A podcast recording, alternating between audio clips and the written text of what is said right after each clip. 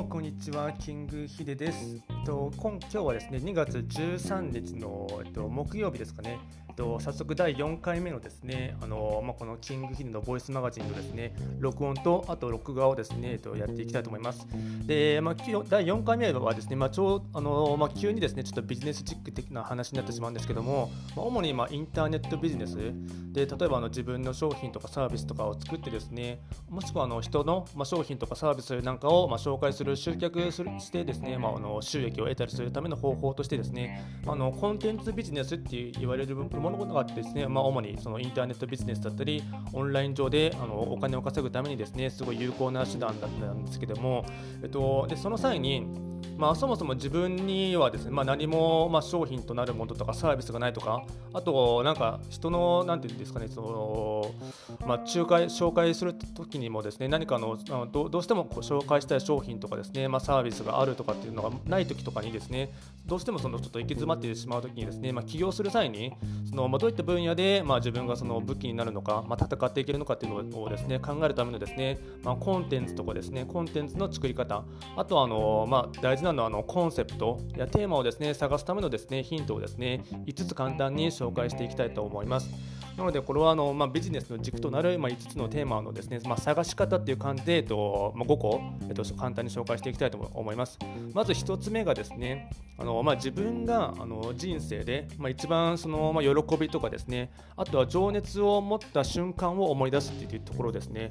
まあ、のこれはの好きこそものの上手なれとかですね。あと言い方によっては少年運用大使を抱けっていうですね。いろいろ形容される、まあ、有名なあの、まあ、名文句はあるかと思うんですけども。やっぱりその長期的な視点で見ますと単純に、まあ、儲かるからとかですね、まあ、お金が稼ぎそうだとか。あと今の、えっと、流行りだとこれでやればあの、うまうまくいきそうだなっていう感じで、まあ、安易的な考えでですねそのテーマとかコンセプトを選んでしまいますとやっぱり結局、まあ、一時はうまくいったとしてもですね最終的には失敗してくしてしまうことが多いですね。なのでやっぱりその、まあ、ビジネスの本質っていうのは人と人とのつながりでコミュニケーションの輪がですねそのすごい大事なんですよね。なので分かりやすい例を例え話でしますとあのまあ、ここに2人の社長がいますと。で、まあ、能力と能力と実際に提供しているサービスやスキルは全く同じの2人の社長がいますと。でしかし1人は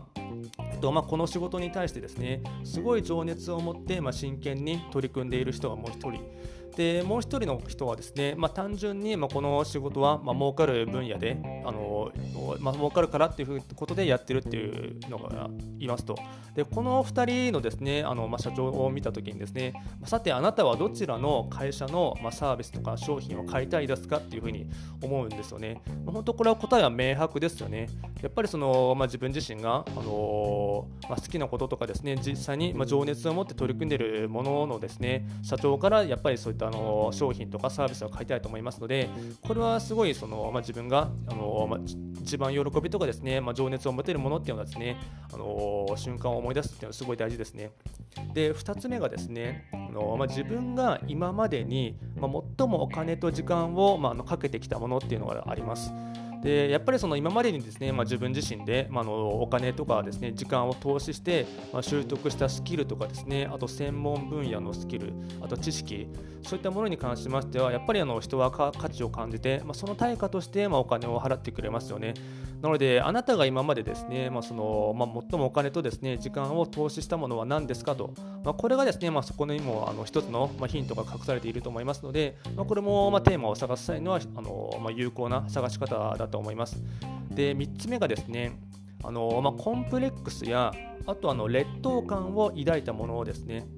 まこれもあの非常に有効なテーマの探し方の一つでして、なぜならですね、まあ、それはですね、そのま困っている、まお客さんの気持ちが実際に痛いほどに自分自身が分かるからなんですよね。なのでその、まあ、自分の弱点とかあとコンプレックスなんかはですね逆に逆手にとってですね、まあ、それをあの解決できる、まあ、あの商品とかサービスそういったものをですねあの実際に、ま提供してあげれば必ずうまくいきますよね。やっぱりその、ま商売を、ま行う上であの、ま弱みは強みに変わったりですねそれがですねあの、ま実際にでもすごいあの磨きに磨いてあの刃を磨く感じで磨いていけばですねやっぱり強力な武器になりますね。で4つ目がですねま、これからお金とあと労力を惜しまずに、まあ、日々ですね勉強することができるものですね。まあ、これは少しあの、まあ、1番目のケースと似てるところもあるんですけど、やっぱりその日々ですね、まあ、自分の,、まあのスキル、あと専門知識とかそういったものはですね、まあ、ブラッシュアップする努力はあの自然に取り組める分野がありますと、まあ、それもやっぱり一つの強力な武器になりますし、あと、何ですかね、そのまあ、努力を努力といとわない、あの勉強を勉強といとわない、そういったあの、まあ、あの苦にならない分野がありますと、まあ、自然と、まあ、スキルとか、あと能力、あのそういったものに関しましては、いくらでも身についていきますよね。なので、興味関心があってですね、まあ、自然と勉強できたりですね、まあ、の自然にま情報収集とか、あと新しいものとかでもですね、積極的にま本屋とかインターネットとか、あと、ま、いろんなところでですね、あの学ぶ姿勢があるものがありましたら、それも一つあのビジネスをま築く上では重要なヒントになります。で、最後の5番目がですね、まあ、あなたがま世の中に、ま実際にどんなあの価値を残して死にたいのかっていう、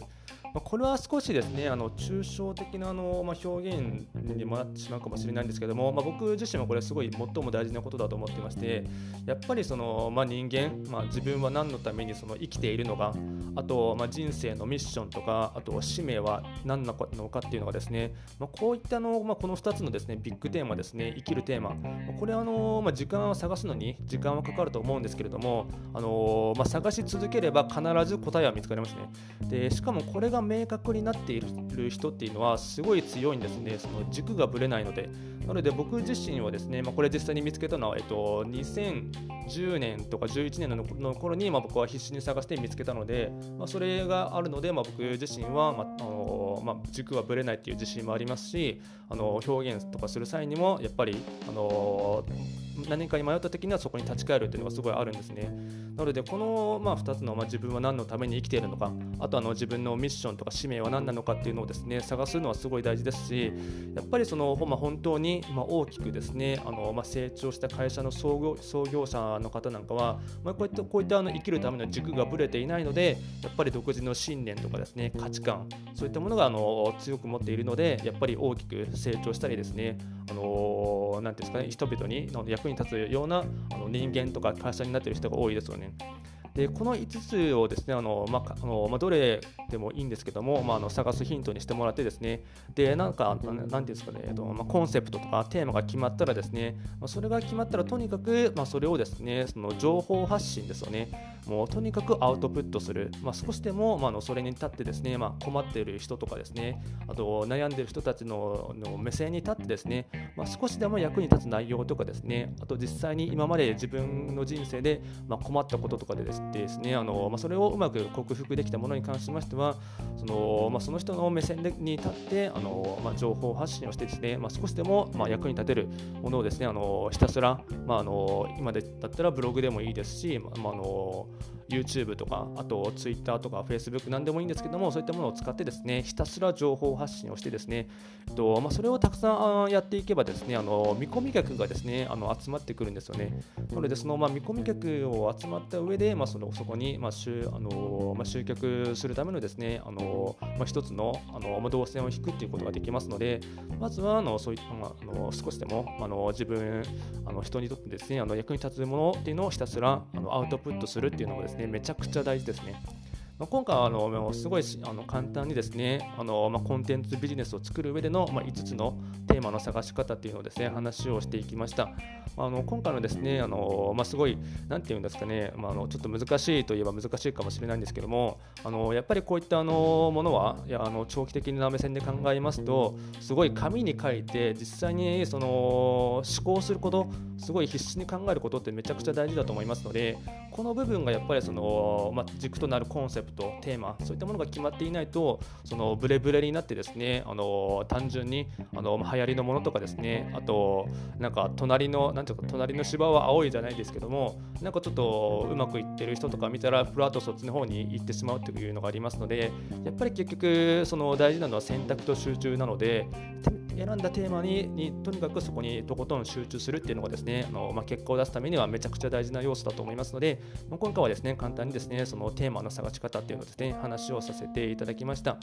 今回もですねあの簡単にあの今までですねこの、ま、ポッドキャストのものをですね聞いていただきましてありがとうございました。